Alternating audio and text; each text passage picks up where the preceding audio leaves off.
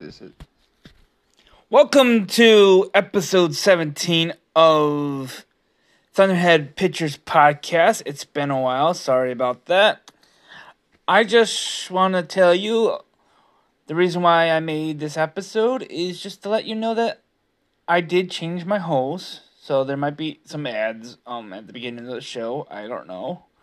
But now I'm on Anchor um dot FM instead of the TalkShoe.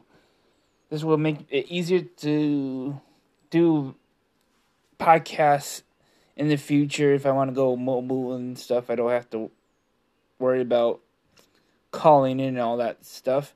So this is Thunderhead Pictures episode 17 just adding a new episode so I could see if it works.